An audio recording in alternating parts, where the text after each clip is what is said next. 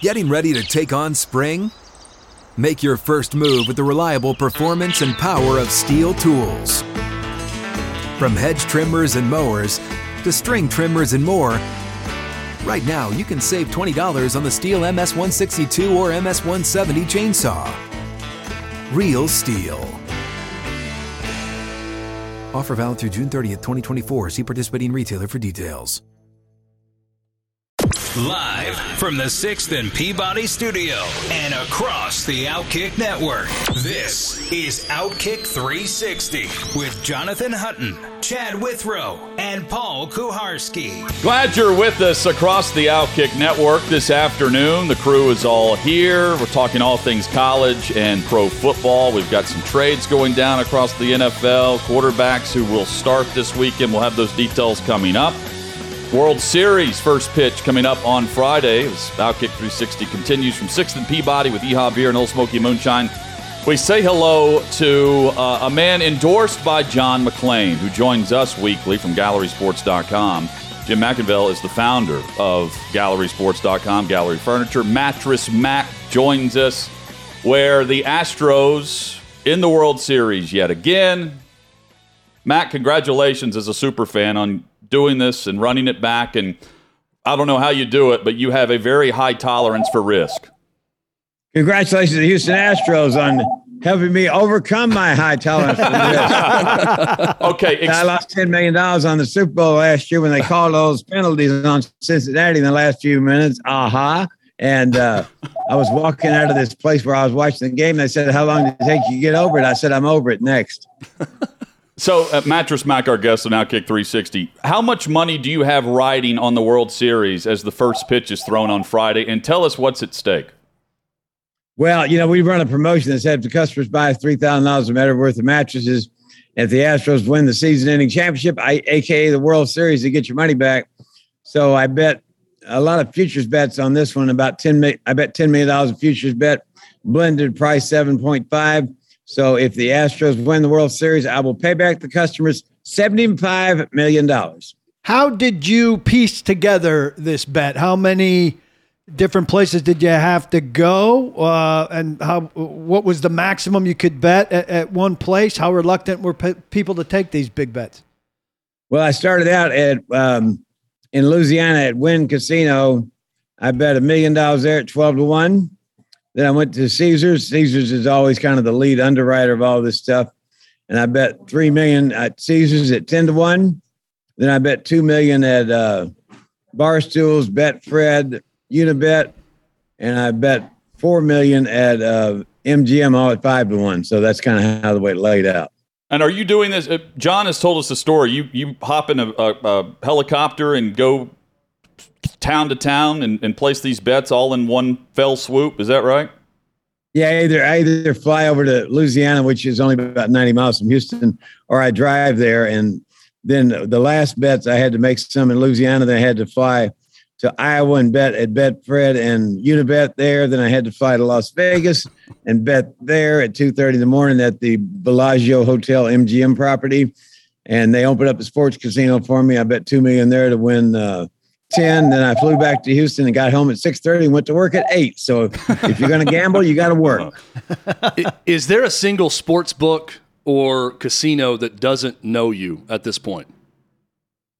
They probably all know me but they don't all like to take action. I can tell you that much. So you know going in exactly where you need to go and you know the places where you're persona non grata.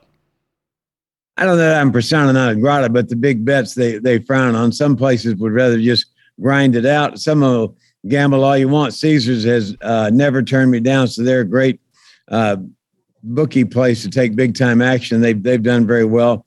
Barstools treats me good. Uh, several of them treat me very well. MGM, etc. And is it important that you go one after the other when you're traveling to these places where word doesn't spread over days or weeks that you're placing these big bets and they start talking to other casinos, or does that not matter at all? I, I generally work out the price and the amount before I go there because I don't want them getting there and I'm on the computer at three in the morning and they say, well, we're going from five to one to three to one. That has happened before and it wasn't good for either party. So I work out all the terms before I get in the uh, car or airplane or helicopter to go make the bet. Take us back, if you will, to early in your career. Like, what's the first time you came up with a deal like this for your customers where you had maybe, uh, you know, b- buy this much, and if if a team wins, you you get your money back or you get a percentage. When's the first time you came up with a promotion like something like this? That was years years ago when the Texans first got in the NFL, and they were playing the mighty hated Dallas Cowboys up the road, and so I did a promotion. I think the Texans were like twelve points underdog. I did a promotion said if the Texans beat the Cowboys and you buy X amount of furniture, you get the money back.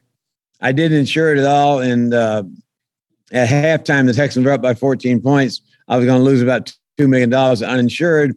And that was a whole lot of money back then. So I was very nervous, but the Cowboys won in the end. So that first convinced me that people loved uh, buying furniture, getting the furniture, and then having the chance to get it free if their team wins a game. Mattress Mac joins us.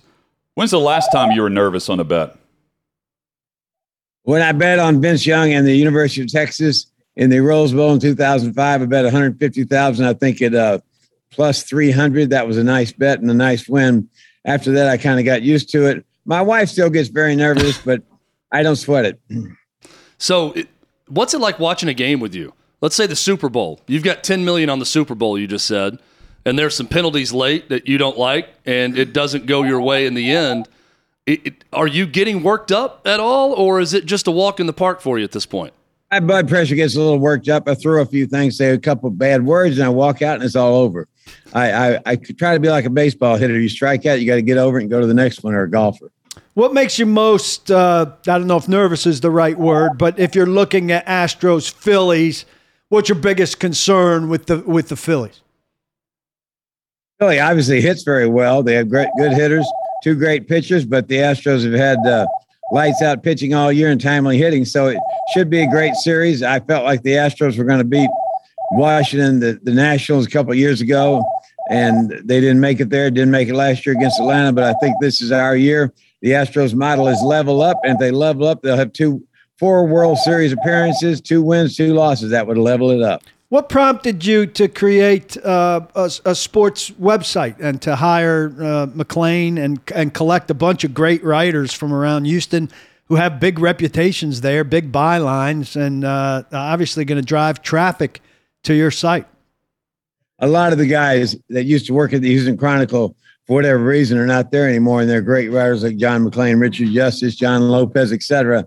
And uh, they're local guys. I know most all of them, so we decided to start this Gallery Sports focus mainly on Texas and Louisiana uh, college and professional teams and give people a, a, deep insight on some of this stuff and then eventually do some sports gambling news on a different site. So that's what we're doing. It's gone very well so far. It's a free site, uh, gallerysports.com, and looking to a lot of coverage on the next week as the Houston Astros play for the World Series.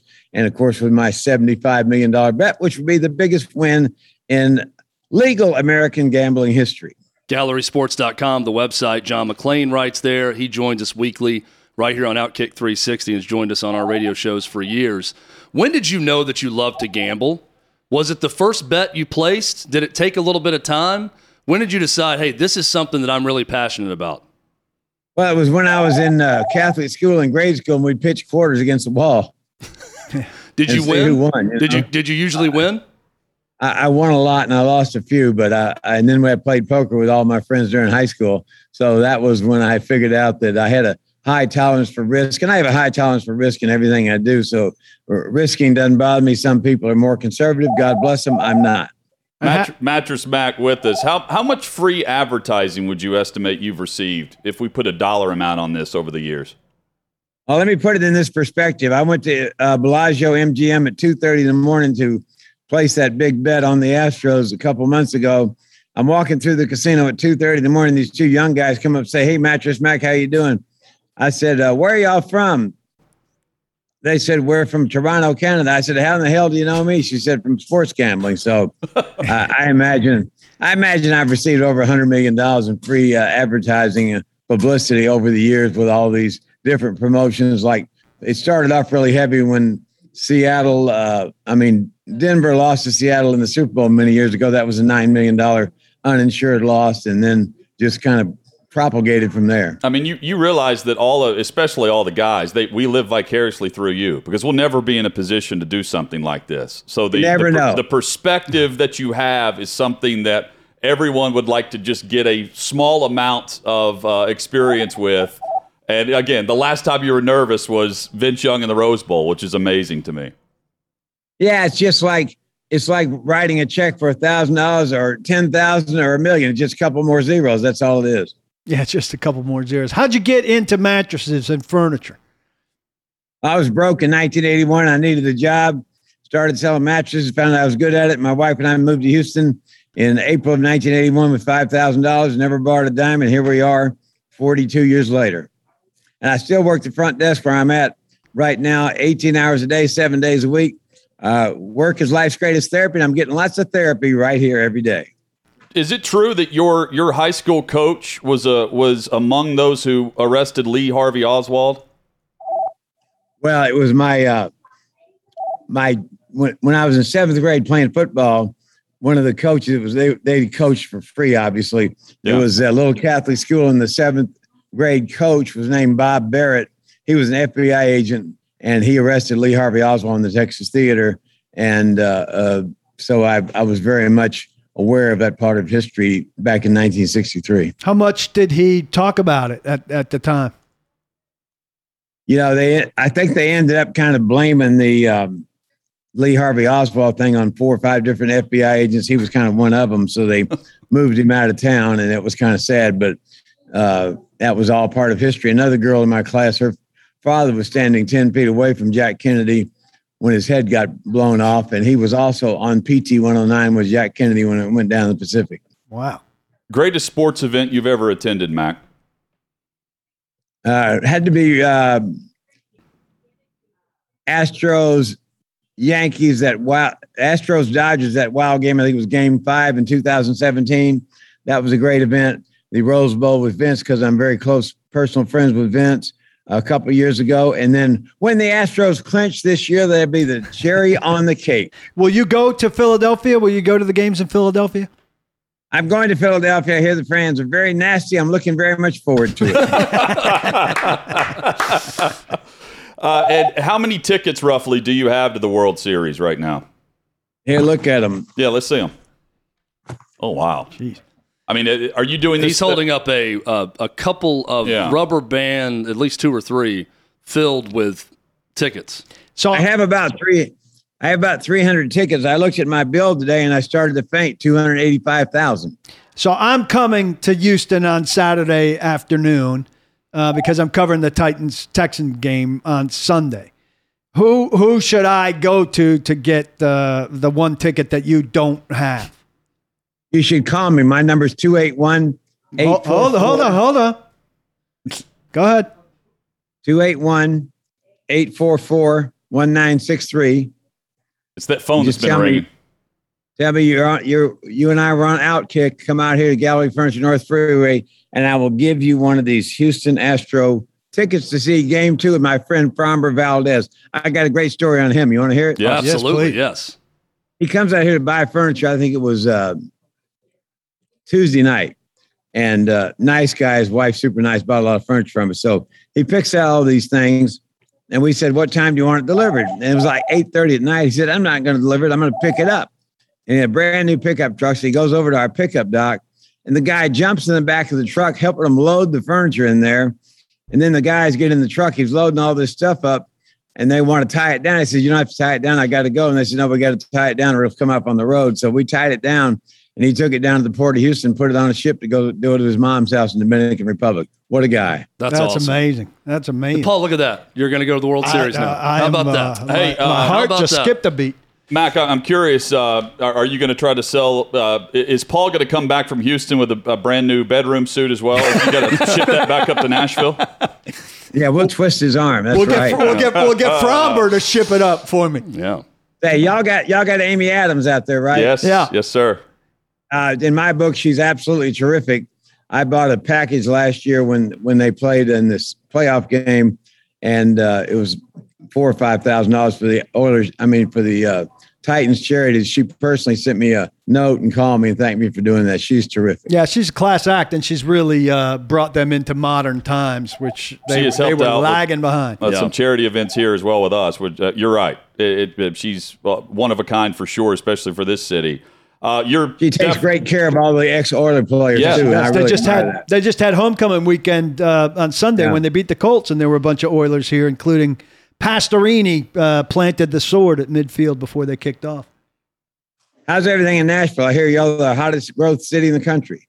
we're getting a dome. Too much growth. Too much growth. We need a moratorium on gro- Yeah, getting growth. the new NFL stadium. You're going to be buying a couple of suites at the Super Bowl here soon. Yep.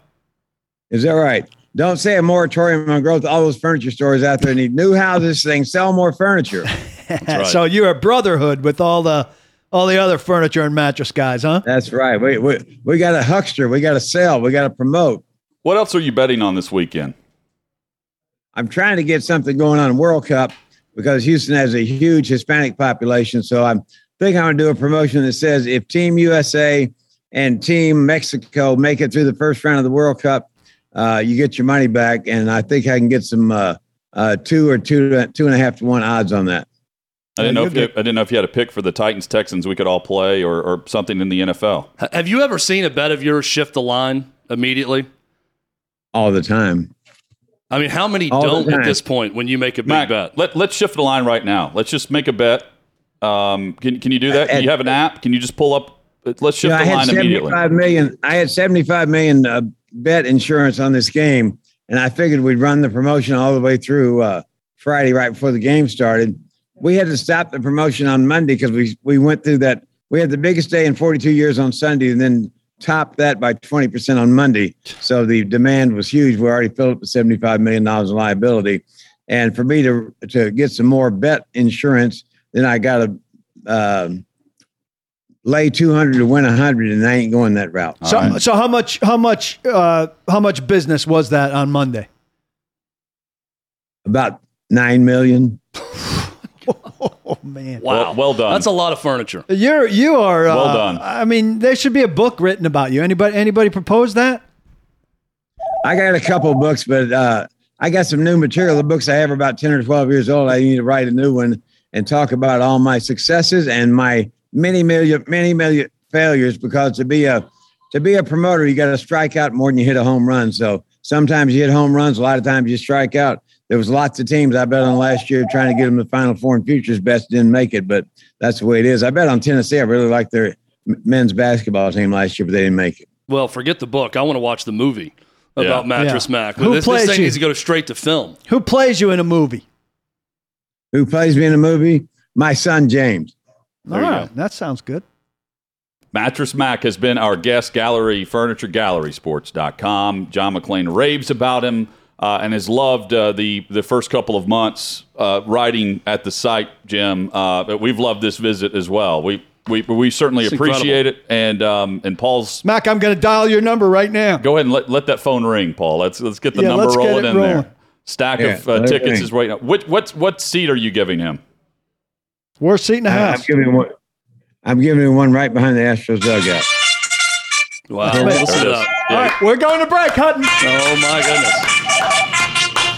Thanks a lot, Mac. Hey, Mattress Mac, thank You're you. the man. I got it, Paul in Nashville. I'll see you on Saturday. All right. Mattress Mac has been our guest. What a visit. how quickly it is very you know paul was down on the yankees and then he was quickly up on the yankees Don't tell him anything about the Um, Yankees. you know and then What are you doing? He you know now he's behind the astros bench and he's going to act like it's it's all cool Paul's all for the Astros now. you show up wearing yankees gear that's exactly what you have to do No, please wear a Ken Caminiti jersey. Uh, you you got. I mean, if you're getting the hookup with Mattress Mac, you got to go. I got a lot of You got to decisions. go I in on love the it. I got a lot of decisions to make, i love it and, but uh, I got to go call him for real. yeah uh, yeah well his phone's ringing you called him No, I know he he. I think hung up on Oh, he it. hung just, up on like he got my number, so I, I need to just go make sure like Yeah, what the call him. arrangements are. Go call him. Mattress Mac uh, has been our guest. Big thanks to John McClain for hooking us up there with that visit. And uh, from Lee Harvey Oswald to 75 million riding on the World Series. I don't know how Amazing. you, I don't know how you're not nervous. That's amazing insane. story. Well, either way, he wins because he's got the money from the from the furniture. That- There's no such thing as a can't lose deal, and he's got one. A $9 million day at a furniture store. but it's he's really got 10 million riding on it Right. Yeah. because the payout 75. well, that's and that's what I'm saying. hon. You're right in that he wins them. He had a $9 million day Yeah. on Sunday. He just told us his best day in 42 years. It's ingenious. Mike Wahle joins us as uh, we chat NFL offensive line play, which I think is down across the league. I, I, I'm no expert here. We'll talk to one, the host of the On My Black On My Block pod. pod. Uh, that is coming up next, and Paul is about to race out and try to lock in this dugout seat. Yeah, make sure that wasn't for entertainment value only. I don't think it was. I don't either. I can't wait to find out what you're purchasing. You guys want a chair? Stay tuned. More NFL discussion coming up on Outkick 360.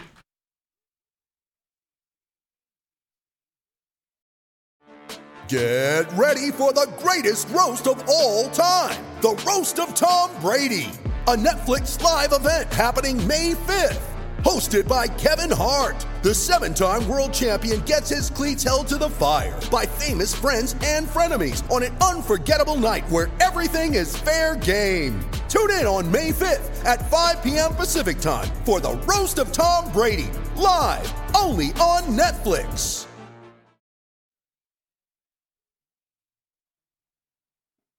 And those headlines include Robert Quinn from the Bears traded to the Philadelphia Eagles. Welcome back to Outkick 360. The Eagles acquire Robert Quinn in exchange for a fourth round pick. We already knew they were all in. They're all in. They're going for it, and they should. Uh, Mac Jones also reportedly took 90% of the first team reps today for the Patriots. They're playing the Jets this Sunday. Mike Wahle joins us. Former NFL offensive lineman, started his career with the Green Bay Packers, ended it with the Seahawks, and now he's a podcast host of the On My Block pod. We're talking offensive line and more with the 11 year NFL guard. Mike, good to see you, man. Thank you for the time. How are you? I'm doing great, guys. Thanks for having me on. So I'm I'm looking at NFL scoring down, and I'm seeing. uh, I, I think I don't know what the average number of teams would be. I think we're above average on the number of offenses. To me, the inexperienced eye here that that look it just looks very average to mediocre play right now across the league. How much of that is due to what's happening up front on the offensive line across the league? That's a good question. I think that line play is significantly down over the last 10 years. Um, there's, I think, just, I I think execution of offense is down. I think that like the technical ability of players is, is significantly down. I think we rely a lot more on creating space, using scheme, um, having really good athletes as opposed to having really good football players, guys that have an incredible amount of, football intelligence, guys that are kind of purpose built for their position. They put a lot of time into their craft. Um, I just don't. I think that's down across the league. There's a number of reasons for that. Certainly up front, you look at the college football landscape and all the spread offenses that have been put in. I mean, from a technical mastery standpoint, these guys come in uh, very, very underwhelmingly uh, able as as opposed to what you saw maybe 20 years ago as far as just masters of their craft. And you have some really good athletes, but you have a lot of basketball players, not a lot of football players. I think that's a good way to put it. And uh, I also think that we hear a lot about, oh, Brady makes the offensive line in New England so much better. I also, from your perspective, how much can a quarterback make an offensive line look bad? Um, and the the Oh. O line's playing well. It's the quarterback issue, but the O line's taking the grief, at least the heat publicly. Yeah. so you can point to a number of guys earlier in their careers, and then you could point to Russell Wilson, you know, for the last four years in, in Seattle, let Russ cook. That whole idea. Um, if you hold the ball longer, make your offensive line look bad, but you throw the ball late on scramble plays, that uh, he's a hero and everybody else is going to get fired. And that happened early in Ben Roethlisberger's career. That happened early, actually, in Aaron Rodgers' career. He was holding the ball for too long, and and, and guys were getting kind of bad looks. Um, you know, I think you know there's not a lot of stats that I buy into, but one of the stats that is kind of important when I look at it is is the is the time to throw, because that really does kind of paint a picture of of what that offensive line, what that offense is designed around, and, and then you have to look at obviously are they running a lot of gun play action, they're running under center play action, is it drop back, etc. But just that's a general kind of marker of like if that number is high, you could probably tell that, that people don't like that offensive line. So, Mike, it's it's odd when you see the offensive problems across the league because it's a league that, in their headquarters, they make decisions with rules to help the quarterback and help offenses pretty consistently over the last ten years. Let's say, does that extend to offensive line play? in terms of what you're seeing allowed by offensive linemen? Or is that an area where maybe it hasn't really changed to help offense? I'm talking about holding, I'm talking hands to the face, everything you've seen. Is there leniency more so on the offensive line than defensive line in those settings? Or have you not really seen a change from when you played to now? I think when the I think when the people on Fifth Avenue are thinking about the game and thinking about how to make more money, uh, they go through the Rolodex in their head of all the positions that are important. I think offensive line's like right above placeholder, right? I, I don't think it's very high.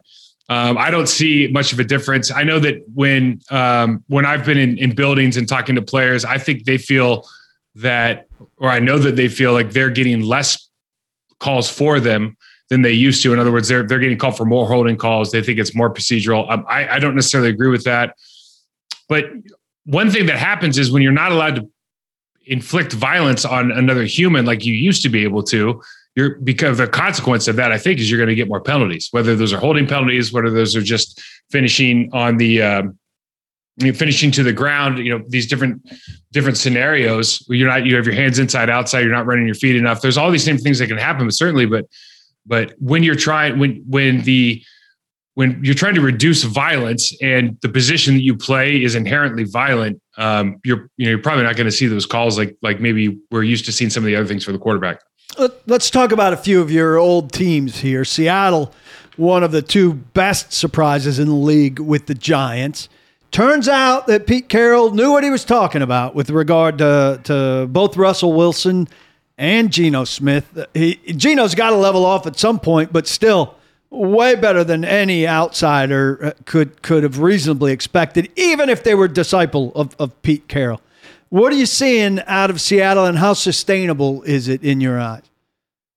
I, I they're they're my coach slash general manager of the year right now for just the windfall that they got from the Broncos for for a guy that they came to the conclusion that he wasn't the guy for their offense. That he maybe I don't know if he'd lost a step or not. That kind of came out later on but certainly the let Russ cook idea wasn't the way to win a championship in Seattle under Pete Carroll's regime. And for them to go out there, make that bold move, get a ton of draft picks. I mean, you look at their draft class now this year. I mean, I think five of their top six guys are not only starting, but like making significant impact on their team.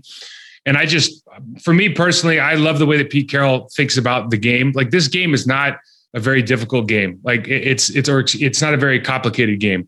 And I think in in the last 10 years because offensive coordinators get get promoted and get paid a lot of money to drop schemes on Visio and PowerPoint. We forget that this is a game about blocking and tackling and doing simple things very, very well and executing at a high level.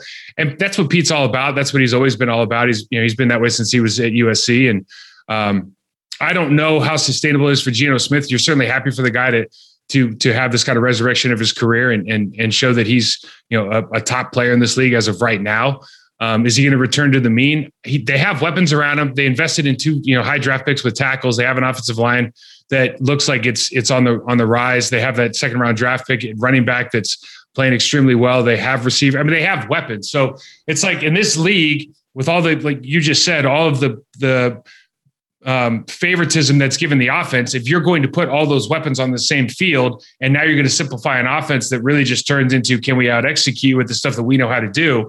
I think a guy like Geno Smith can flourish in that offense. On the other side of the ne- negative storylines that are surprised, Packers.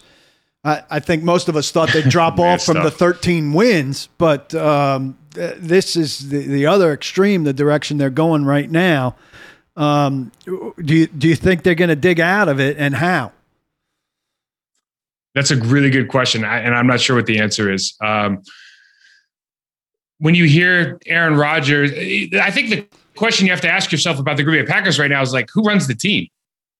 Um, inherently, everybody flippantly says, "Well, of course, the quarterback runs the team," but when you're in this situation and the quarterback's out here telling the truth, you know, if you, if you have guys that are making a lot of mental errors, they can't be in the game. I don't care how talented they are. I don't care if they're veterans. I don't care if they're rookies.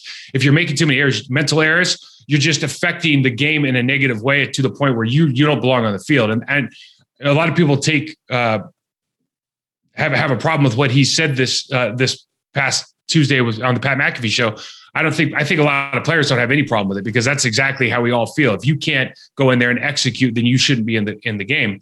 On the other hand, there's a lot of we need to simplify the offense. These players don't need to play. And, and it's kind of, it's all getting out of the building in a way that right now doesn't seem right. And basically, Aaron Rodgers to me is saying, look, I'm really good.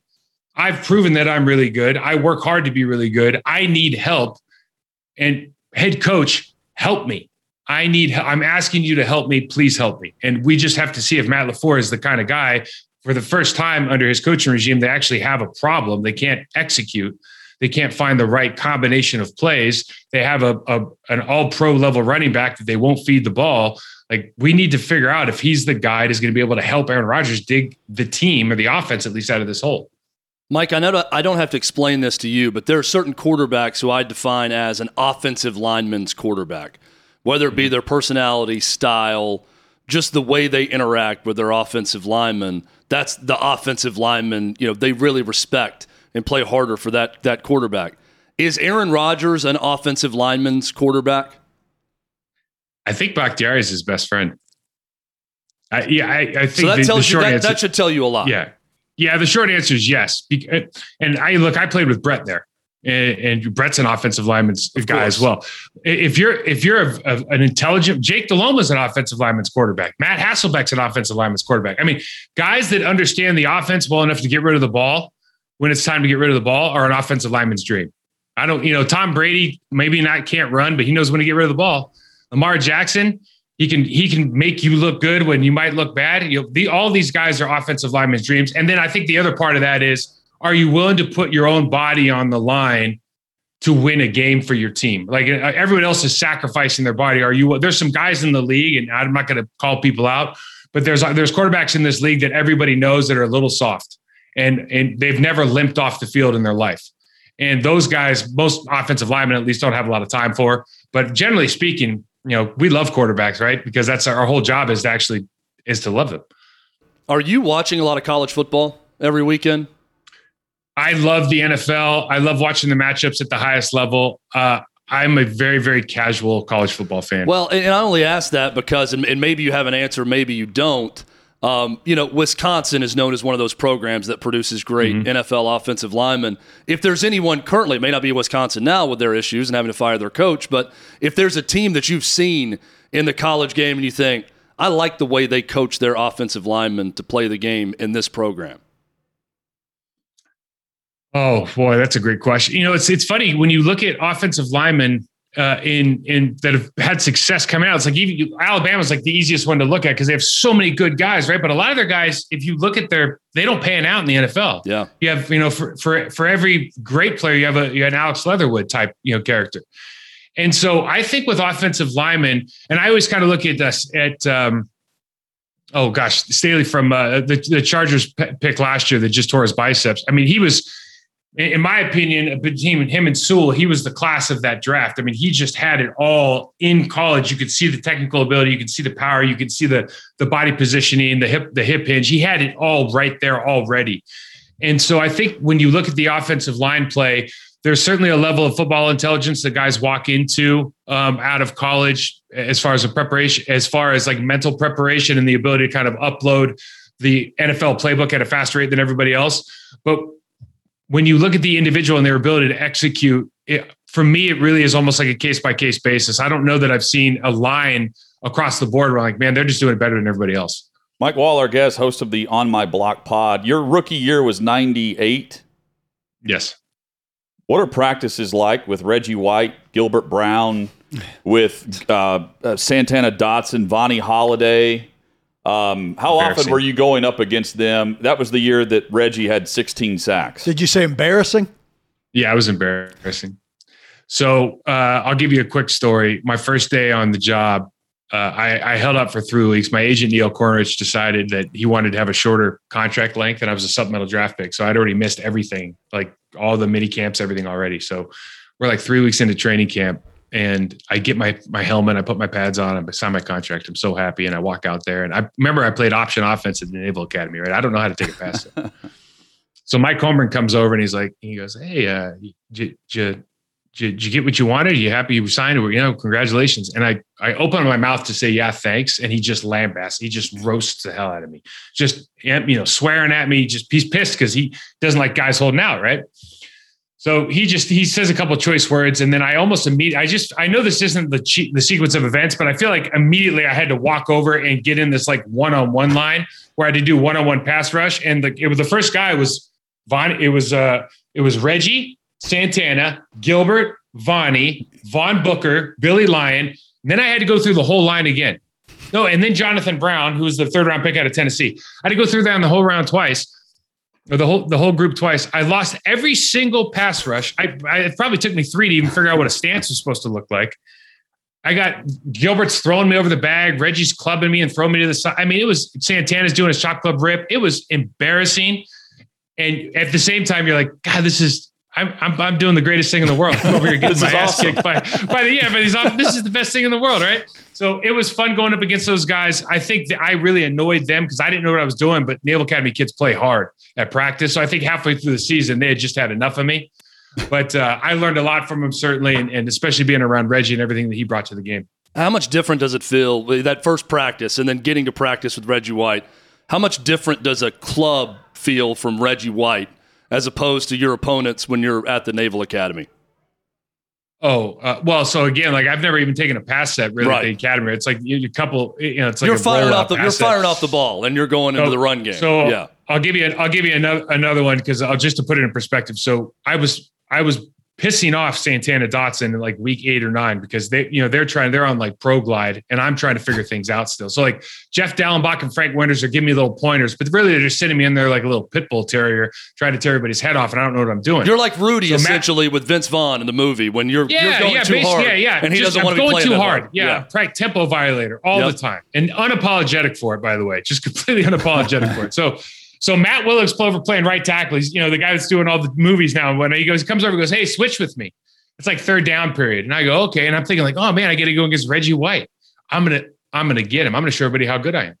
So the first one, I take my pass set and I just hit him with everything I got. And he just picks me up and like runs me right past the quarterback. Okay. And and you know, the, it, but it's he's not gonna sack the quarterback. It's it's practice and everything. So the next one, it's third down and eight or whatever. And we have another pass pro. And I think, I go, you know what? I don't care who this is. I don't care if it's Reggie. White. I don't care how many sacks he has. I don't care he's this guy. I'm gonna I'm going to level this guy. And I took my three sets, my three kicks, and I put my heart and soul into hitting Reggie White as hard as I could. And you guys have all seen what he did to Max Lane, Naval Academy guy, New England Patriots in the Super Bowl. Yes. When he flipped yep. him on his head. Okay. Imagine Max Lane, but he rotates around another time and lands on his back. The whole practice stops because everybody on the planet, everybody who was watching practice, everybody on the grass knew that Reggie was setting me. I I had been asked to go over there so Reggie could abuse me in front of the entire team for working too hard. Reggie flips me on my back. I'm laying up like this.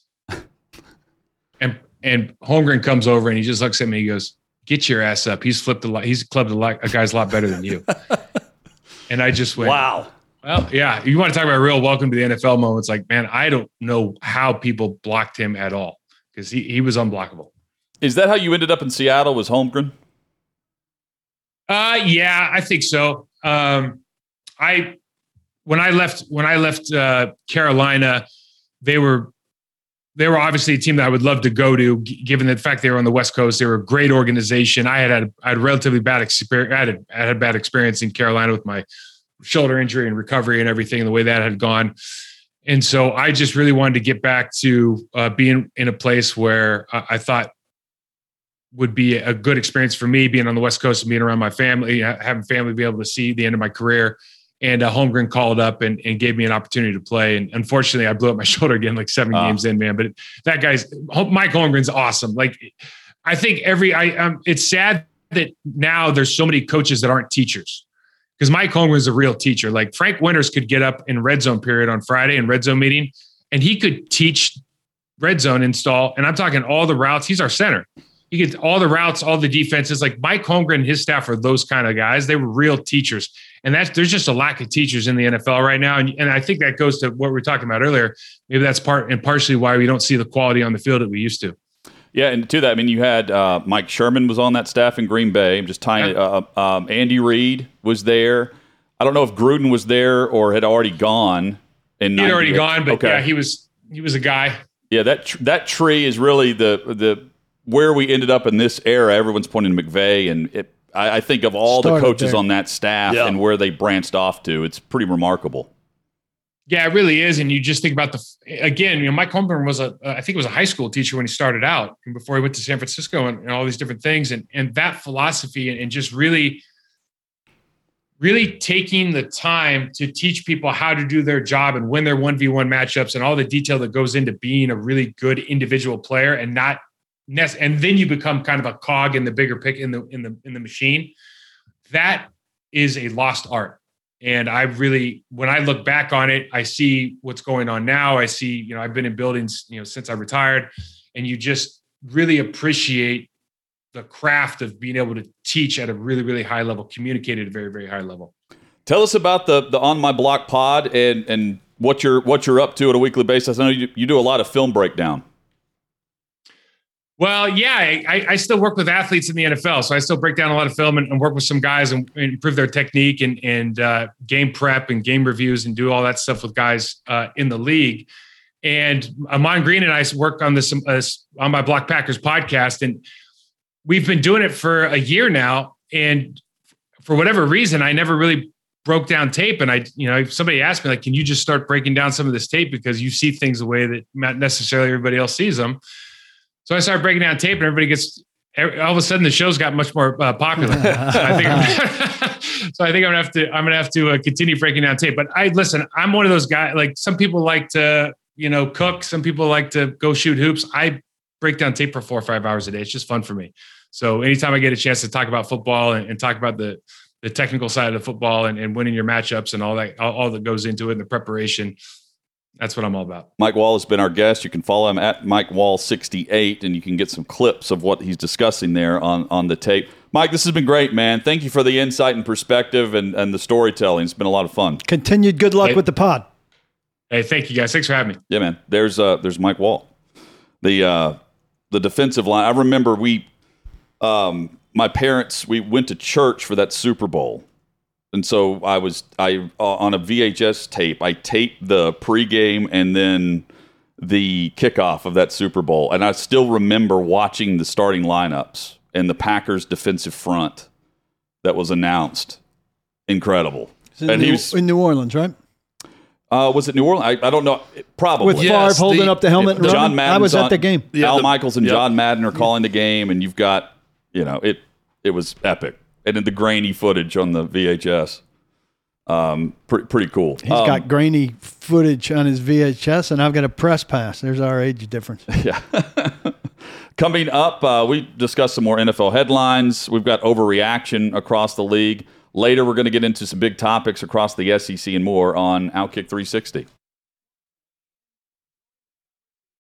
You ready? Showtime. On May 3rd, summer starts with the Fall Guy. Let's do it later. Let's drink a spicy margarita. Make some bad decisions. Yes. Audiences are falling in love with the most entertaining film of the year. Fall guy. Fall guy. Fall guy. That's what the poster said. See Ryan Gosling and Emily Blunt in the movie critics say exists to make you happy. Trying to make it out? Nope. Because I don't either. It's not what I'm into right now. What are you into? Talking. Yeah. the Fall Guy. Only in theaters May 3rd. Rated PG-13.